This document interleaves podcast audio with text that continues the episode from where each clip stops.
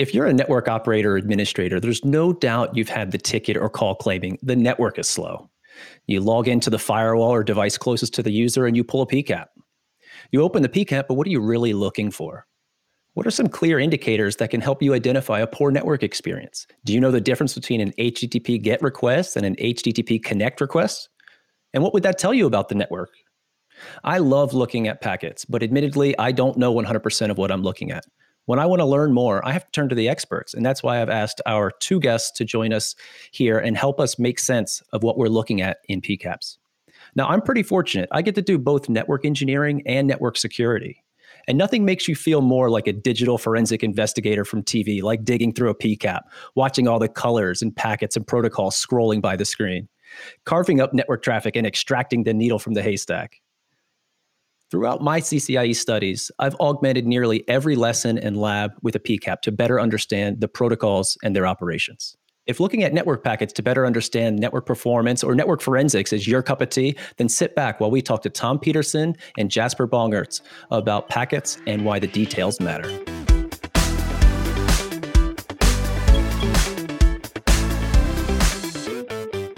So, before we get into today's episode, I wanted to mention today's sponsor, NVIDIA.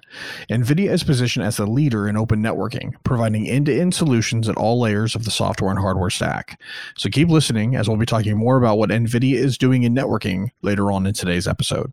All right, since this is the first time you guys have been on the podcast, I'd like to take a moment and have each of you introduce yourselves. Tell me a little bit about who you are, what you do, and why you made digging into packets a profession. Uh, Tom, let's start with you. All right, so my name's Tom. Um, I live up in New Hampshire, kind of out in the woods. Uh, I got the wood stove right next to me. Um, I got my start looking at packets at the interoperability lab at U, the University of New Hampshire. Um, so what we did there is, you know, a lot of testing between cross vendors. Um, I remember starting and trying to learn networking via books, looking at RFCs, um, and then once I got a chance to actually look at the packets, all of that really kind of clicked and all of what I was reading started to make sense once I got a chance to actually look at what's happening. Um, right now, I work at QA Cafe. I work on a product called CloudShark, which is a web based interface uh, to the packets. Um, and I'm really excited to be here. It's great to talk to you guys. Yeah, yeah, we're glad to have you as well. Awesome. And Jasper, yeah, my name is Jasper Bongertz. Um, I started working on totally different things than networking. So I started in the video games industry. I worked on some of the LucasArts games, the German ones, and uh, some of the role-playing games, uh, AD&D stuff. Then I moved into a database consultant role, so I know databases and programming database application stuff. Until I finally, in 2003, uh, I moved into the network um, analysis business sort of by becoming a pre-sales engineer for Sniffer Pro, Sniffer Portable, Sniffer, um, all the Sniffer things.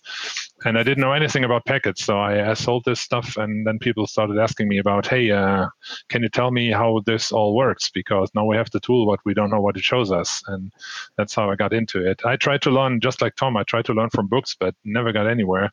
And for me, um, I found out that looking at packets is the best way, and using books to read about what I'm not understanding is my way of learning things. So that's how I ended up here. And now I'm doing most more or less network analysis and network forensics and incident response stuff. Yeah, very cool. So, so Jasper, it's been a while since I've seen you. Uh, the last time I saw you was in California. You were uh, giving a talk at uh, Cisco Live uh, mm-hmm. last year. I think uh, San Diego, and that was yeah. really awesome. Actually, that session was like so packed. There was standing room only. I thought I couldn't get in because I didn't. yeah. Because I didn't sign up for it uh, early enough. And, yeah, we had that, 200, that was very cool. We had 250 people on the waiting list, I think. It, it, was more than we could fit into the room. So yeah, I was really a, a little bit annoyed by that because um, if you want to see what I'm having to say, it's sad if they can't get in. But I was glad that you could make make it. Yeah, no, it was awesome, and in fact, I had a couple of good takeaways from that day that uh, that I still remember to this day. You know, and it's just one of those things, like you know, when you see it, you can remember it. And uh, and Tom, I haven't talked to you since a few years ago. Actually, you and I did a webinar, right, for QA Cafe or for CloudShark uh, for one of the packet capture challenges. I think it was the Halloween or Christmas PCAP challenge, one or the other. Yeah, it was I, Halloween, I think. Was it the? I think it might have been the Christmas one. You were one of the few people that actually went all the way through and really tried to solve everything and wrote just wrote a great write up. And it was great to talk to you about that and some of the tricks we put in there. And yeah, it, it was a lot of fun, and I love CTFs, as you know Jordan has heard me talk about it on our last time. But definitely PCAP CTFs are awesome because it's just like the answers are there, like the needle is in the haystack. Can you find it? You know, and that's what it is: is how how quick and how efficient can you become at that? You know, and I think that's what really separates, you know, sort of the professionals, you know, who do this professionally um, or at that level um, versus people who are are just messing around and just learning a little bit is is about finding that needle quicker and becoming more efficient with the tools that are available. So, um, so with that, um, I, I, like to kind of part the seas with our first question. I kind of want to figure out who is on what side uh, by the nomenclature question, right? Uh, PCAPs or trace files. What do you call them, Tom? PCAP. Definitely Jasper? PCAP. Sorry, Jasper. Jasper? um, I have to admit, I used to call them trace file because that's I think that's how it was at Sniffer. Uh, Sniffer University, I think even called them, and I was a certified Sniffer whatever expert I don't know. And I taught the classes, and I think they talked about them as traces. But right now, for me, it's either trace um, or PCAP or PCAPNG.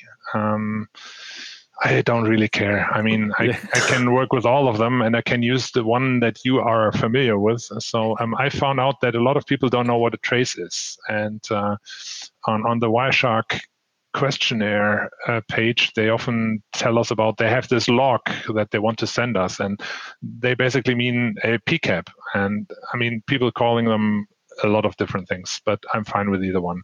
As long as there are packets, everything's good.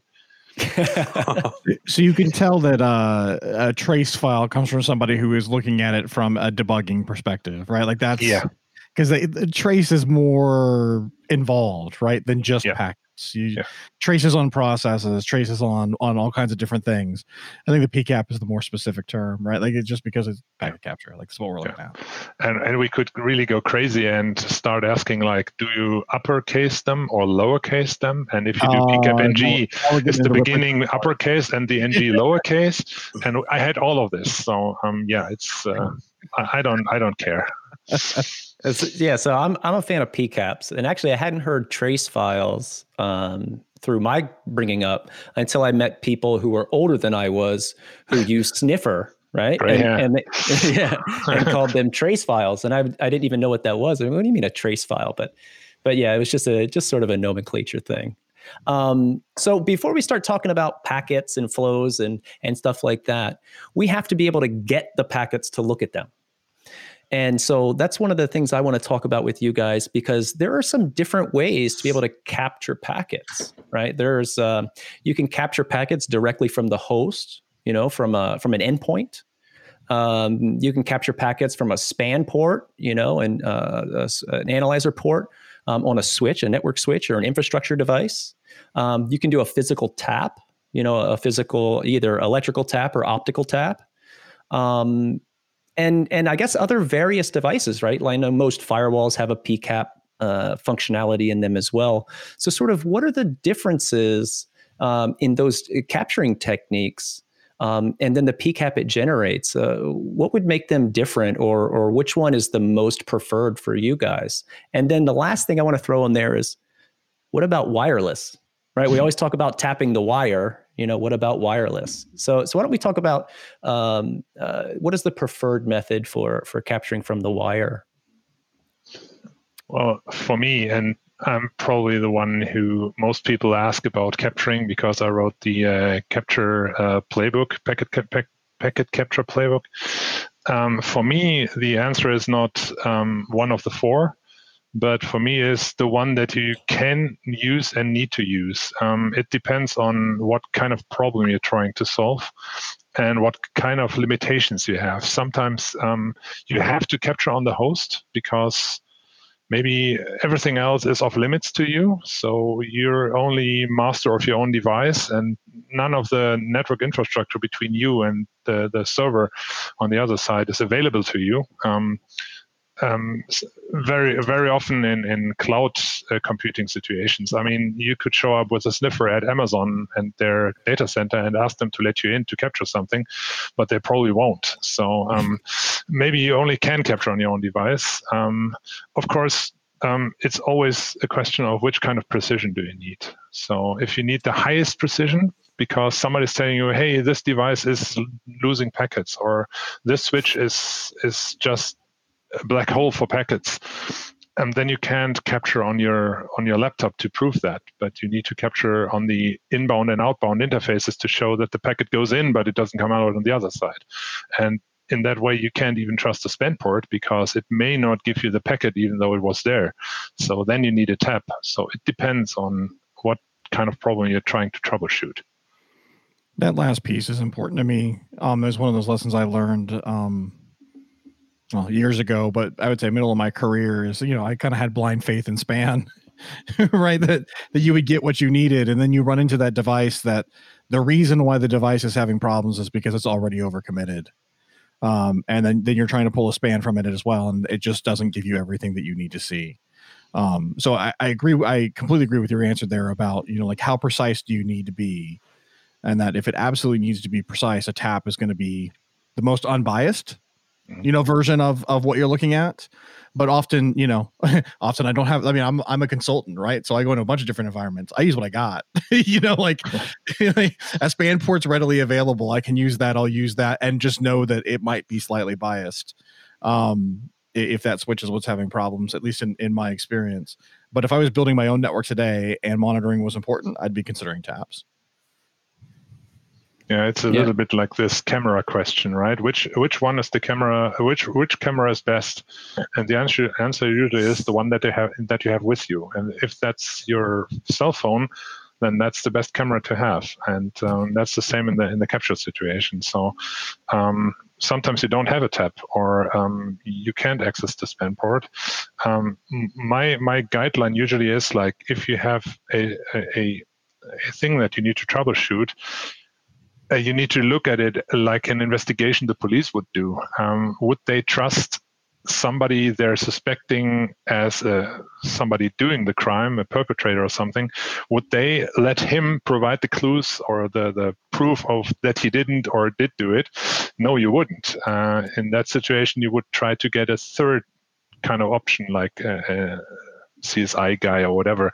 Um, so it depends on can you trust the device that is part of your problem chain or the, the, the packet path? Um, if you can't, then you cannot ask it for anything, even a span port. Right. Yeah, yeah, that's very important. Um, it depends what kind of what kind of answers you need or what kind of questions you're asking or you know what you intend to see with the network. Um, very cool kind of shifting the other direction though. We talked or i mentioned the idea of having bias right? Like in in a span port potentially. Um some of the some of the the newer monitoring fabrics allow you to introduce biases intentionally. Um and, and i think there's some some interesting things you can do with those things. And so i'm thinking thinking about big switch which no longer is a thing right? Like it's all integrated into They got bought out by um arista right?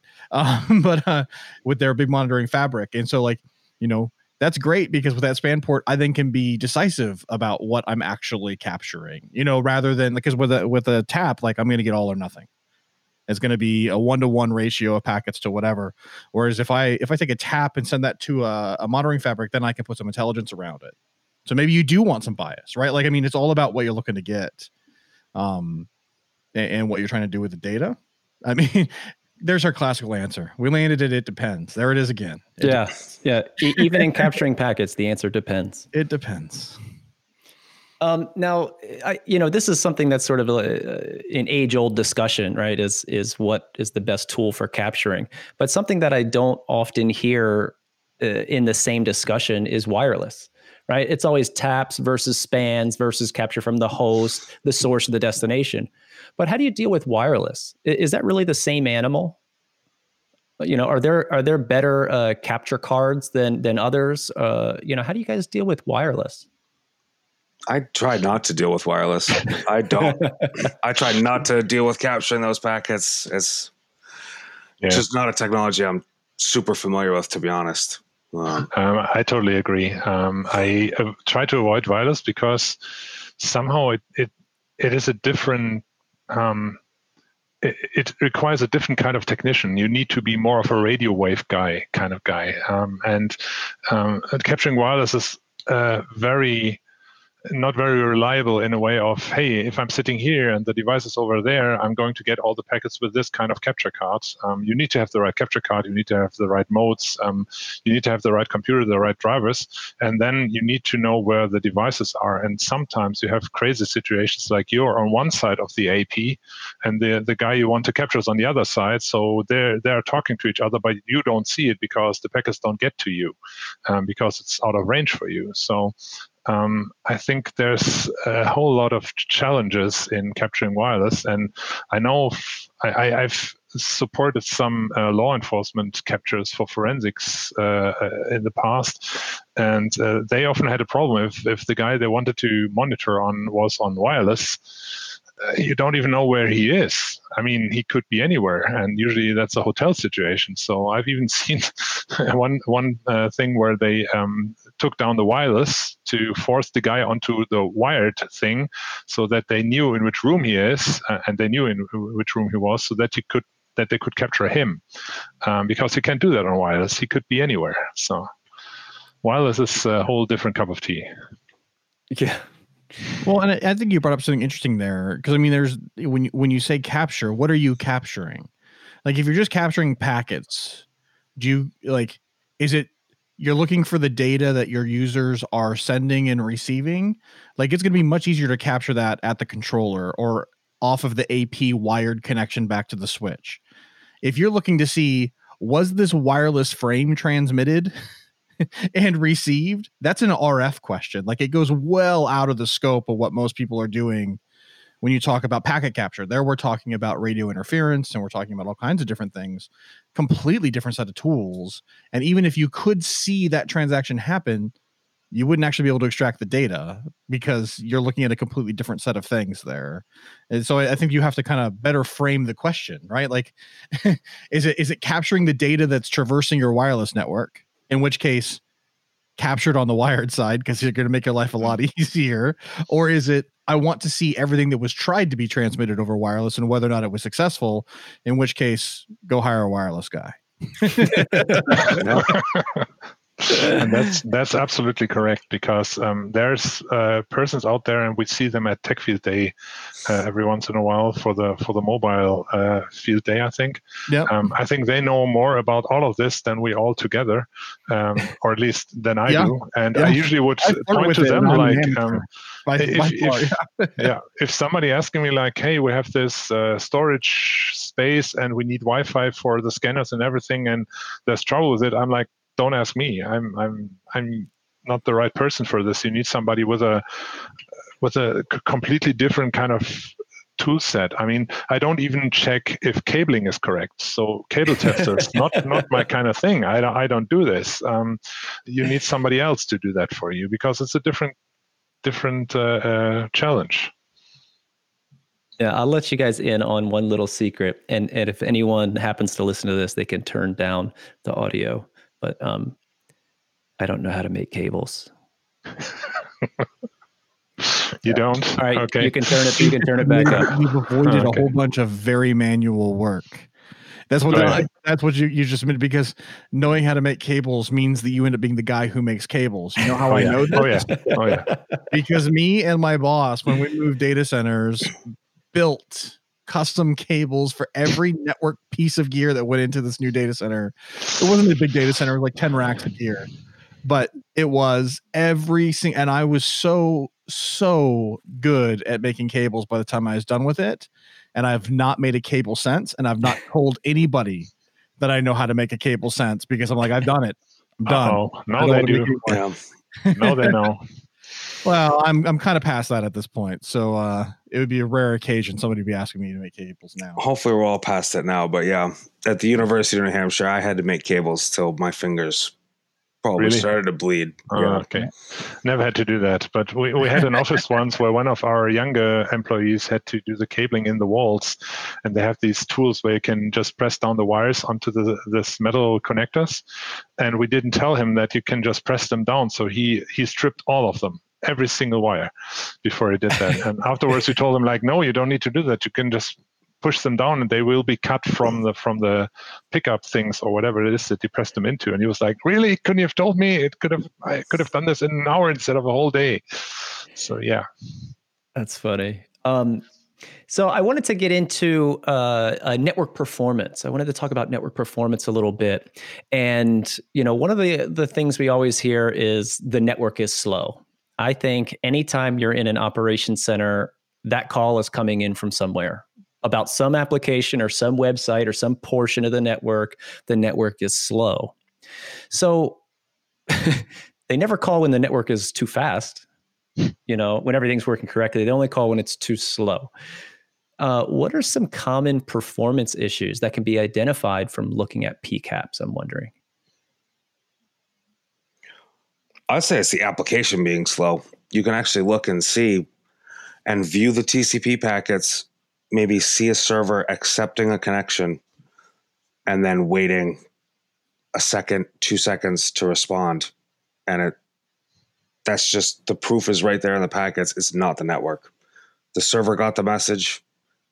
The server's chewing on it, processing it before it actually sends any any real data. yeah i think the the hard part is um, the server guys they look at their cpu memory monitoring i don't know whatever. Um, they never know what the machine is actually doing on the network. And if you look at the packets you can see if it's pausing or if it's sending like crazy or, or whatever it's doing, you, you can see in the packets, but they don't know. And very often, um, if they look at their um, memory counters and they see I'm only at 20% memory and I only have 15% CPU, and uh, for them the server is fine, the application is fine, everything. But on the network, we can see well on a TCP level, everything is working as it should, but there's a pause when data needs to be generated, created, prepared, whatever, and being sent out. And then we know, oh, it's the application on that server because um, from the handshake, we can see the TCP stack is quite fast or very fast. But then you see, okay, the delay is more in the application. But that requires a lot of experience because you need to know what you have to look for. And uh, my, my initial answer uh, would have been, if you're having trouble in the network, look at DNS and then look at DNS and then look at DNS and then look at the rest of them. Because that's usually what makes it slow. I mean, right now we had the problem at the site that I'm working on that they have to, um, they're putting firewalls, new firewalls in and adding rules and everything. And they always blame either the network or the firewall because they know that we're resegmenting the network and putting firewalls in. And it was really a shocking experience to me that they said this application is not working, must be the firewall. And then I found out, well, they don't know how to troubleshoot. So they didn't know how to use Netstat to see if the port on the server that they wanted to connect to was even there because it wasn't. So it doesn't matter what the network does, it's always the network because they didn't know how to check if it's not on their part. So they didn't know how to use Netstat, they didn't know how to use traceroute. Um, you could tell that the packets if you if i captured and i saw the SYN and the reset coming back and i could see the hop count and i knew it went over the firewall because the hop count was uh, 127 not 128 which windows server would have done. So i knew it crossed the firewall on the way back and it was a reset and it was just one hop away from the firewall so it must be the server. And then i went there and did the nets and i was like yeah are you kidding me? That the port isn't even the application is not on that port. What are you doing? So very often they just don't know. Okay, okay. So so actually, let me let me let me take a pause right now because if you aren't if you aren't quick enough to pick up all the stuff Jasper just blasted through, then you missed it. Okay, but there were some some very professional key identifiers in there that he just went through because because he's a professional in this industry. Okay, um, he talked about he saw the SYN and then he saw a reset. Okay. Yes. Um, so that means that the SYN made it to the host, uh, to the destination, or an intermediate device intercepted that and sent a reset back. Um, normally, you can see that normally from a hop count if you can sort of estimate how far away that is. That's the second point I want to make. He quickly said, "Oh, I could tell it's a Windows server because the, the hop count was 127." Uh, he's he's already uh, making an educated guess of what the remote operating system is based on the hop count of the packets. You know, and this is why I wanted to bring you guys in to talk about this because because I've learned a lot from from you guys and, and everyone else sort of who's in this sort of packet visibility industry, all the guys at at, at SharkFest. Um, I'm able to take these tips and these things and apply them in real life, and and they are so on point. Um, all the time, I'm when I have to look at packets, I'm looking at like the TTL field because I want to see, you know, how far away. Uh, uh, if you're getting a reset and it has you know a hop count of uh, 63 then i know that reset is coming from your firewall that the immediate routing device you know but it's one one hop count away uh, not from the destination you know where mm. i would get sort of an oddball number uh, uh, for reset or the Sorry, difference between the difference Tony, between that, a reset that, and a drop yeah that would be a 64 not a 63 because if you're routing device is sending it back to you, it doesn't have a hop between you and the routing device. So it's a 64, not a 63. And there you have it. That's the reason why he's the expert. Sorry. That's right. Can't so let that one all, all, the devices they start at 64, 128, or 255. So if you see one less than that, there was something between you and the sender of this packet. So yeah. if you get something back from your firewall between you and the server, it would be uh, one of these three numbers. If it's a device directly behind it, it's 63 or 127 or 254. That's how you can tell. And that's how we calculate the, the distance that we have to travel. So we always look at the TTL and say, okay, uh, this is coming away from, I don't know, if I see a one, 118, I know, well, there's uh, 10 hops between me and that device sorry to uh, interrupt, but uh, people would uh, otherwise probably say, I, "Hey, uh, what are you doing?" It's uh, no, I appreciate the, the correction. No, it's it's very much needed. Um, but but yeah, I just wanted to take a pause right there because you had just like very casually breezed through um, a troubleshooting thing, and you were calling out some very important points that I think people might be listening um, are just missing. And there were some very key indicators um, that that when you see them every day, you know it's just you know very common uh, to just to just breeze through them. So um, uh, tom i wanted to take it over to you. Uh, uh you mentioned um, applications uh, are the common problem or, or, can be a common problem that's easily identified some indicators that you can see in the network um, i'm wondering how does well, i guess i was going to ask sort of how do how do virtual machines make this harder to troubleshoot and I guess what I mean is, it depends where you're looking in the wire, right? Um, but sometimes there can be network congestion from a hypervisor level, you know, where the VM actually the the VM that's hand that's receiving and and sending the TCP is it actually doesn't have an issue. Um, does that make it much more harder having things sort of containerized and virtualized, um, and so many things sharing the same physical medium? I found capturing on VirtualBox, VMware, definitely very tricky. You're not really seeing what's going on um, if you're trying to capture on that hypervisor host. Um, another place I've actually seen it that I thought was really interesting is a USB adapter. And using a one gigabyte USB adapter and then using a network tap to capture and capturing on both ends, seeing just completely different things. So if you are using something like a virtual emulated network interface, um, if you capture on both sides and you put a tap on the other side, you'd be surprised just the differences that you end up seeing at a TCP so you mean, layer. So you mean capturing from maybe from the the virtual machine bridge? Yep. And then capturing at the NIC level, exactly, and seeing the and seeing the difference in the in the uh, the network conversation there. Exactly and, and, that's something anyone can do on their laptop right as as just sort of an experiment to see the differences with a network tap yeah yep yeah yeah that's very cool it was fascinating yeah. with the usb adapter just the usb adapter is holding all the packets and then bursting them out but on the host it looks like everything's going fine Oh wow, okay. That is very cool. That is very cool. We're going to take a quick break right here to talk some more about today's sponsor. If you haven't heard, NVIDIA has been making some significant investments into networking, positioning themselves as the leader in open networking. They have built a portfolio that now allows them to provide end to end networking solutions that encompass both the hardware and the software in use in your networking infrastructure. Combining the benefits of NVIDIA Mellanox Spectrum based switches, powered by the industry's leading performing ASIC, with the latest network operating system enhancements, including NVIDIA Cumulus Linux, Sonic, and NVIDIA Mellanox Onyx. This approach offers you choice and flexibility while removing restrictions throughout your whole networking stack. If you haven't had the opportunity to get familiar with NVIDIA Cumulus yet, they offer a free and easy way to do so with Cumulus in the cloud. The best part, it's all free to try out. You can head on over to cumulusnetworks.com slash automation pod to check it out for yourself. That's cumulusnetworks.com slash automation pod. Also, that link will be available in the show notes of today's episode. So I want to take a minute to tell you about the Net DevOps survey.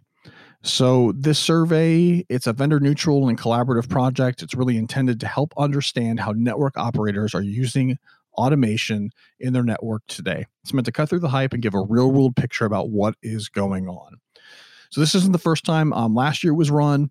There were over 300 engineers who responded, and it really helped give some insights as to what the state of network automation is. So obviously that helps companies in figuring out, you know, how to build products and tools to help bridge the gap from where you're at to where you're going. But it also helps people like me to figure out what we should be talking about here on Network Collective or what we should be writing about or what type of content's needed to help make that happen as well.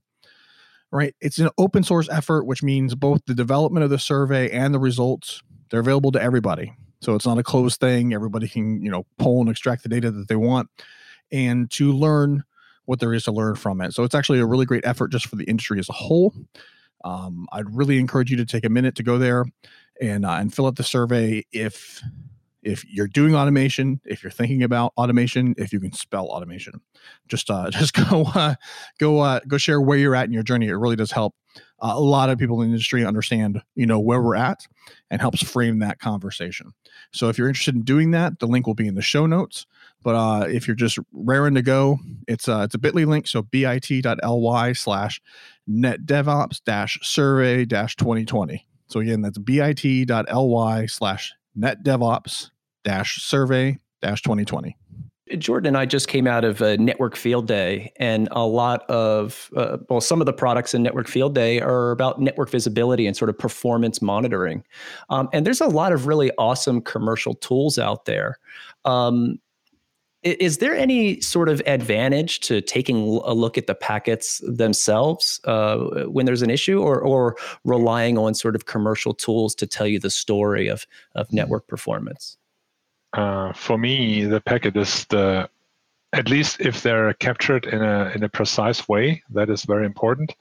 Um, the packets are the final truth, and um, what I have seen in commercial products showing me like fancy graphs and stats and statistics and all these things, um, sometimes you wonder how different they are from what you see in the PCAP if you look at the PCAP itself.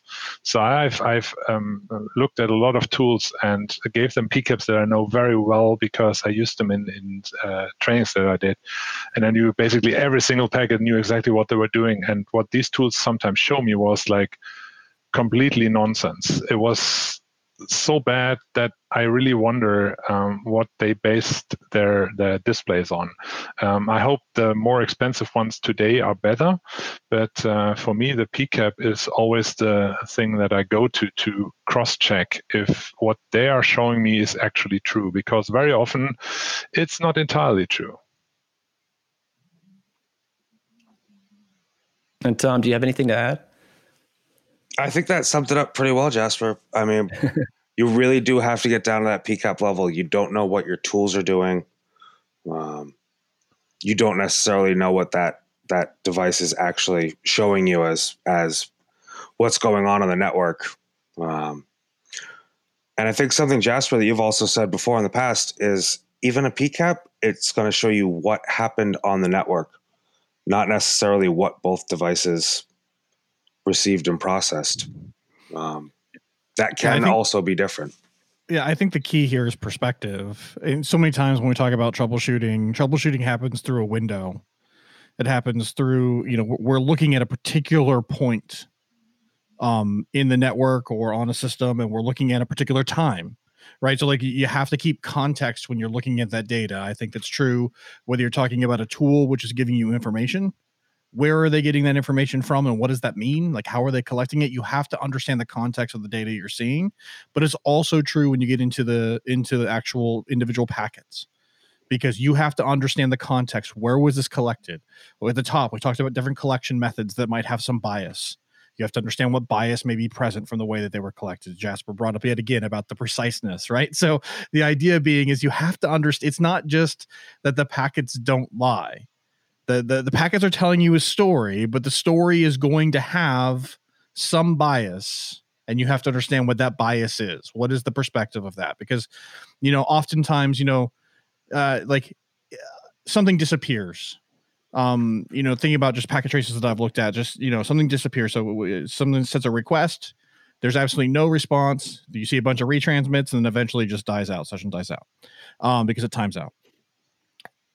That could be anything. That could be the host receiving the packet or not receiving the packet, doing nothing with it. That could be a firewall in the middle that's not sending a reset, that's just dropping the packets, right? Like it could be anything along the path. If I'm if my perspective is is just from the host itself, I'm gonna have absolutely no clue. If it's a firewall in the middle and my perspective is at the end host, I'm never even gonna see it. Like I don't even know what's going on. I have to be collecting it beyond where it's sent. but this side of the thing that's dropping it to be able to see both sides of that. If I'm looking at the wrong place in the network, the packets aren't lying to me. The packets that are there are are the truth of that particular link of that particular time, but it's not telling me the whole story. Yep. Because there are multiple devices along this path that's in the way. And so perspective is everything. Exactly. So very often the first question in any kind of capture situation is where do we want to start? And um, the most common one actually is to go to the client PC that has the problem um, and sometimes you just go directly to the server if you know that there's multiple people having the same problem, and then you capture at the server directly. But uh, in in some situations, we start with one capture, and then we find out that the one capture we did is fine for that location and that uh, point in time, but we need to have for example, two at the same time, like at the server and at the client and doing that at the same time. So in some situations, we decided after the first analysis to do a second one and start moving around capture points. And if it really gets crazy, I think the biggest one that I that I ended up with were about six or eight capture points simultaneously, and then trying to compare all the packets and see what's going on. Uh, we had load balancer, we had reverse proxies, we had encryption, we had um, virtual hardware, we had the client, um, we had databases, we had infrastructure, DNS, and everything. And we needed all of that to see what is actually going on in the whole application because everything was involved. And then it really gets crazy. And you need a lot of hardware to do that. Wow. Um, uh, you know, I think that that goes back to one of the first things we talked about is what is the best way to capture packets and why. And I think capturing from both ends of the conversation uh, is probably the the best way. The best way to get maybe I would say the full story, um, but at least two perspectives at once, um, uh, which is more telling than than one perspective uh, which I think that's what Jordan was alluding to, right? You, when you're troubleshooting and you're only looking at one PCAP, you're only looking at one perspective of the conversation.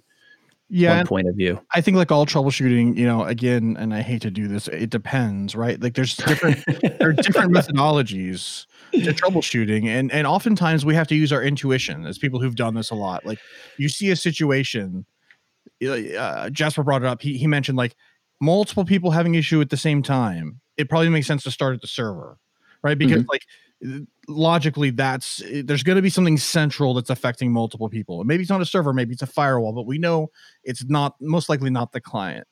Whereas one client having an issue says we're probably going to get the best picture from the client if this is if this is just one node having a problem and just like troubleshooting not not necessarily even looking at packets just troubleshooting in general there's different methodologies that you can employ. You start at the top and work your way down, start at the bottom, work your way up. You start divide and conquer, start in the middle and work both ways out. Like like that's still true on a packet capture. And what you know, if you don't have the experience, exactly what you said, Tony, get both perspectives at both ends and work your way in. Okay, that's that's a great strategy. We don't know that it's going to net you your results right away, but you're going to get a broader picture than starting at one or the other, and it might give you some hints about where you need to go.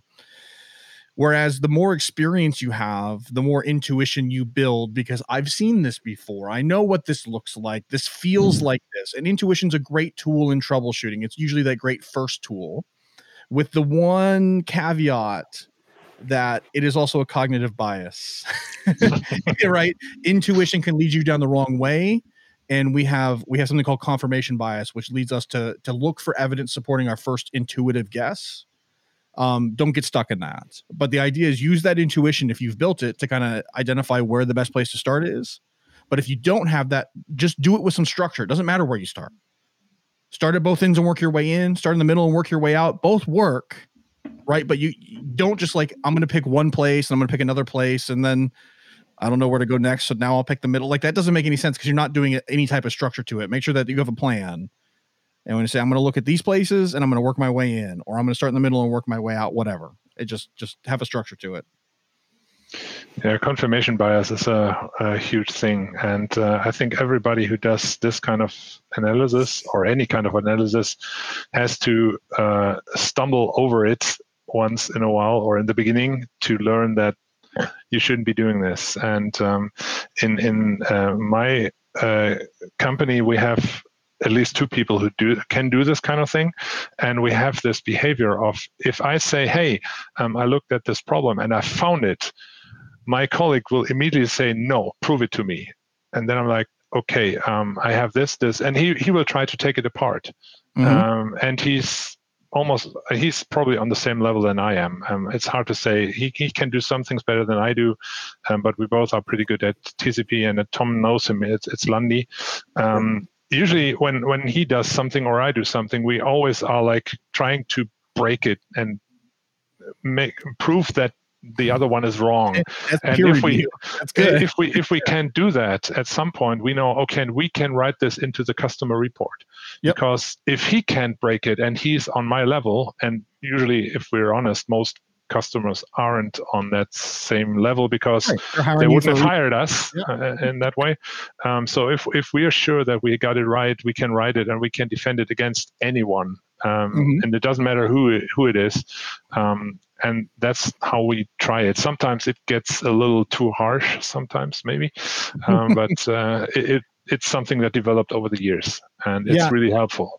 I have a plug for a completely non-technical thing here. Um, there's a book called Thinking Fast, Thinking Slow, or Thinking Fast and Slow, or something like that. Daniel Kahneman, I think, is the author. It's an excellent book on cognitive bias, um, talking about how cognitive biases and like I like you read the book and it's like, yeah, I've experienced that. I've either done that myself or I've seen it happen time and time and time again. Um, and if you've seen it happen time and time and time again, and you say you haven't done it, you most likely have and you just haven't recognized it yet. Yeah. And the best thing we do is we all have cognitive biases. The best thing we can do is learn about them so that hopefully yeah. we can overcome them. We get over confirmation bias because the fact that we understand and recognize that we have confirmation bias. And then we say, okay, I can't actively just keep pursuing the first thing that I assume to be true. I have to look for alternative solutions. It's the only way you get over cognitive biases. In troubleshooting, cognitive cognitive biases will kill you. So if you haven't read the book, you should go read the book. It's an excellent book. It's an easy read. Um, I get nothing. I don't know Daniel Kahneman. this is not a plug that I get anything for. I'm not giving you an Amazon link that that gives us you know it's a cutback of this or anything like that. No, it's just uh, it's just one of those ones that was uh, very formative for me to read, uh, and I think a lot of people would get out of it. And since we're sitting here talking about it, I'll just throw it out there. Yeah, um, I think I'll go check it out. Um, I wanted to go uh, back to the question about the, the graphical tools. Um, the one problem that we have with packets, even though packets are great, sometimes there's too many of them. And um, I'm one of the persons or people that if you tell me, hey, I've got a PCAP that is a terabyte, um, I know how much that is, and I'm not really scared by it, but I know that um, putting that into a tool like Wireshark won't work. It's just too much. So for that kind of task, I use different tools or I do different things. And I think the, the graphical ones and the, the professional ones, the ones that are sold for quite a lot of money, are good to handle that amount of data. But I wouldn't buy one unless it comes with the option of, and we can also store the package so that you can verify what we're showing you. Um, if if somebody's selling me a tool that can't do that, or where I at least have the option to add some sort of packet capture to prove what it's showing me, I wouldn't trust it. Hmm. That's interesting. I would uh I would also just for idea of perspective there networks are big and complex there's a lot going on on them the total number of packets that are flowing across a network at any point in time is astronomical um while the packets are the absolute truth you can't do everything in the packets. Like you, you, can't you can't use that as your baseline as this is how i find out how my network is behaving and this is how i do this. This is the tool that you use when you need absolute truth with no influence or as little influence as possible. The tools that you're talking about give you i think the broader brushstrokes. To me it's the difference between uh, like in the us like a, a zip code and a full address. The zip code gives you the region. Like and and any post office when they're sending mail doesn't care about the absolute address until the mail is in the in the region where the address exists. Because up until that point the only thing that matters is the zip code. Let's just get the mail to the right place. At broad brushstrokes. I'm going to measure analytics based off of zip code until i get into that one region and then i can measure analytics based off of the physical address.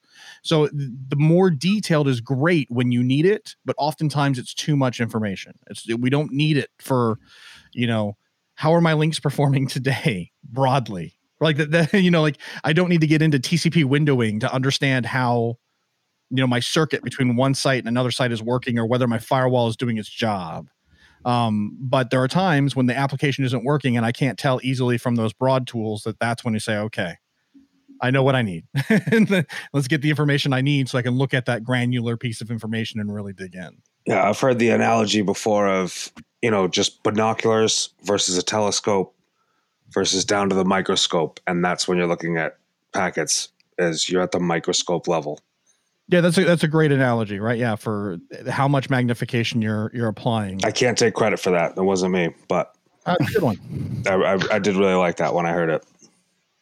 Yeah, we can credit that to Gerald. Maybe I think Gerald Combs said it. Wireshark so. is a microscope.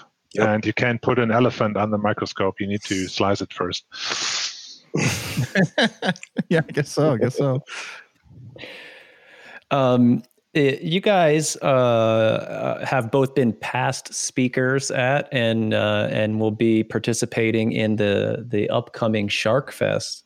Um, I want to talk about SharkFest a little bit because um, when I want to learn more about diving into packets and and understanding what the packets are telling me. Uh, again, like I said at the top of the show, I want to turn to the experts, and uh, SharkFest is a is an awesome opportunity where you get all the experts in one location. And uh, I wonder if you guys can tell me anything about. Uh, what you guys uh, will be talking about, or at least I know, Tom, you're giving a uh, a talk this year. You gave one last year as well. I think Jasper's given many talks over the years, but I think uh, we discussed before the show that you're sitting this one out. You might be in on the uh, the doctor session. Uh, but Tom, can you tell me a little bit about what your session is about this year? Yeah, I'm going to be talking about um, analyzing honeypot captures. So I kind of set up a research honeypot um, out on a DigitalOcean droplet literally all it does is it accepts any TCP connection and listens to the first few packets whoever tries to connect to it sends. Um, and we're just going to be going over what what happened when I did that. It's there's a lot of bots out there on the net on the internet. I forget. I think it was somewhere around eight thousand connections per day. I would typically get. Um, Wow. I would have expected the number to be higher, to be quite honest. I would have, uh, yeah. It's a lot of just uh, remote desktop protocol traffic. Uh, really? So most of the bots are just just looking for RDP in, just scanning RDP blindly. Like it's a Linux host, you know. Um, yeah, they're not doing too much smarts. I also found that the IP address that I got when I set up this droplet from DigitalOcean must have been used as a as a malware um, command and control center. when I started listening to all these packets, I found machines out on the internet that are trying to check in with me and trying to say, "Yep, what commands do you want me to run?" Or I've started mining this Bitcoin. I'm sending it to you. Uh, If you weren't if you weren't more on the up and up, I mean, that might be a good opportunity if you were uh, a bit more of the black hat it variety. depends on the color of your hat, you know. Yeah. Oh, Tom is an honorable person, so he wouldn't do that kind of thing. Thank you, Jasper. Fair enough. Fair enough. But that's uh, that's quite interesting. I wouldn't expect uh, CNC control message to show, start showing up to my server. I, I, I feel I feel like uh, you know my stuff that I because I have some stuff out on Dro- DigitalOcean. Like I feel like I need to. Hey, wh- what's coming in? Just Maybe I open it up and in. Yeah. Yeah. Um, yeah, so Sharkfest is happening October 12th through the 16th. They're not like a sponsor of the show or anything, so I'm not getting paid to say that. But um, but I will be attending the conference virtually this year. Um, uh, Jas- Jasper's heavily involved, uh, and Tom will be there as well, and uh, and that's where I look forward to to learning from from all the experts and all of their experience. Um, and and like I said at the top of the show, diving into packets has made me a better network engineer um, by by understanding how to more efficiently extract the needle from the haystack. Um, has made me uh, quicker to solve problems, quicker to identify issues, um, more so than than colleagues at times. Um, and it also helps uh, when you're trying to figure out um, who needs to point the finger in the network. Right? Um, always, you know, everyone's pointing the finger at the other silos. Um, so it's great when you have that evidence to be able to point the finger the other way and say, uh, I, I know the issue is not within my domain. Um, and then it, it, it's somewhere else. So um, if, if, that's interesting to you, if you feel like uh, that's something, then I would definitely take a look at Sharkfest as a, as a conference opportunity uh, the next time it's available. Um, Hopefully, and not a virtual one. Um, I mean, Yeah. we, we, are, we are very happy that we can do the virtual one because the only other option would have been to have no Sharkfest at all. But we had to cancel the physical one this year for obvious reasons. And um, I think all of us who, who've been going to Sharkfest will want to uh, have it back in a, in a real conference style because Sharkfest it's it's the one conference for me uh, in the year that I need to be at to meet all my friends, all the other crazy people who read packets for fun, um, and uh, it's really hard to do that in a, in a virtual form because you, the mingling is much harder. I mean, we tried to do that. We have a Discord channel set up for it, and there will be Zoom rooms for this kind of thing. Um, but it's not really exactly the same. So I hope that next year we have this whole thing behind us and can meet again and uh, do the hallway tracks again and the famous pool track, um, which is the one track where you just decide that all the presentations are not for you and you're going back to the hotel pool. Um, that's the famous pool track. Very cool. Um, I think we want to we want to wrap it up here. Um, if anyone wants to um, get more into this on their own, you know, without going to Sharkfest or anything, uh, what are some great resources that both of you can recommend uh, for people who who either want to dive into packets for security reasons or network performance or or anything like that? Jasper, I'll ask you first. Um, usually, and that is a question I get a lot. So um, usually, I recommend if you want to read a book, uh, you go for the one by Chris Sanders, um, which is uh, packet analysis. I think third I think revision. It's, I think it's packet. I think it's practical, practical packet packet. analysis. Yeah. yeah, right. Um, and if you want to do more of the security thing, um, go for the site. Um, what's it called, Tom? Um, malware. Malware um, traffic analysis.net with hyphens Right, in that- between. that one Yep. yeah malwarepacketanalysis.net um, which is uh, they have tutorials and they have explanations and they have a questionnaire for most of the pcaps and if you want to go into that kind of thing it's really great uh, resource to start Yeah, and I believe that is Brad Duncan, right? It's Brad From Duncan, Unit yeah. 42 of Palo Alto Yeah. Networks. Yeah. he, he's a great guy he has been at sharkfest too has been speaking there uh, he has a totally different wireshark setup than any any of us um, because he doesn't care about all the performance parameters he just cares about content stuff so uh, he's a he's a great guy and he's really i mean it's so great that he puts all this stuff online for you to learn Yeah, yeah. His site is full of um, uh, excellent malware samples, uh, network traffic from different malware samples, and each one is sort of treated like a, like you guys said, a, a little questionnaire, but it's like a little mini CTF. You know, can you identify the uh, the CNC host? Um, you know, uh, uh, how many bytes are in the payload? Can you can you identify this payload? It's very cool. And uh, and Tom, what do you, do you have any recommendations? Jasper didn't cover any. I would say so. SharkFest does put up the retrospectives every year. Every, not every session, but almost all the sessions are recorded. Um, so if you can't ever make it to SharkFest, you can watch it all on YouTube. They're great presentations. Uh, Betty Dubois has a great uh, discussion just about using Wireshark profiles. That's that's I've found to be really powerful, where you can set up all the columns, all your predefined filters, if you're going to start looking at packets, using profiles is the way to level up to the next level and and really start looking at them a lot faster and and being more efficient at it. I would say. Yeah, and then Very cool. there's also there's also Chris Greer, and he has uh, YouTube videos yep. uh, specifically for TCP, and they're really short. Um, I, I, think he does five to ten minute um, uh, chapters and only talks about a specific thing. So these are great to to basically learn about that specific uh, aspect of TCP. Yeah, I'd echo that with Very Chris cool, Yeah, great, great t- presenter.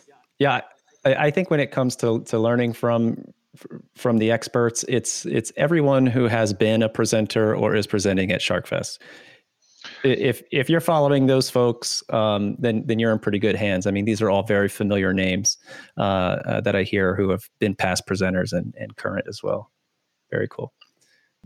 Uh, Jasper and Tom, it's been really great having you guys on the podcast. Uh, I want to give our listeners an opportunity to catch up with you guys and and find out where they can connect with you on social media. Um, Jasper, do you have uh, a way people can reach out to you?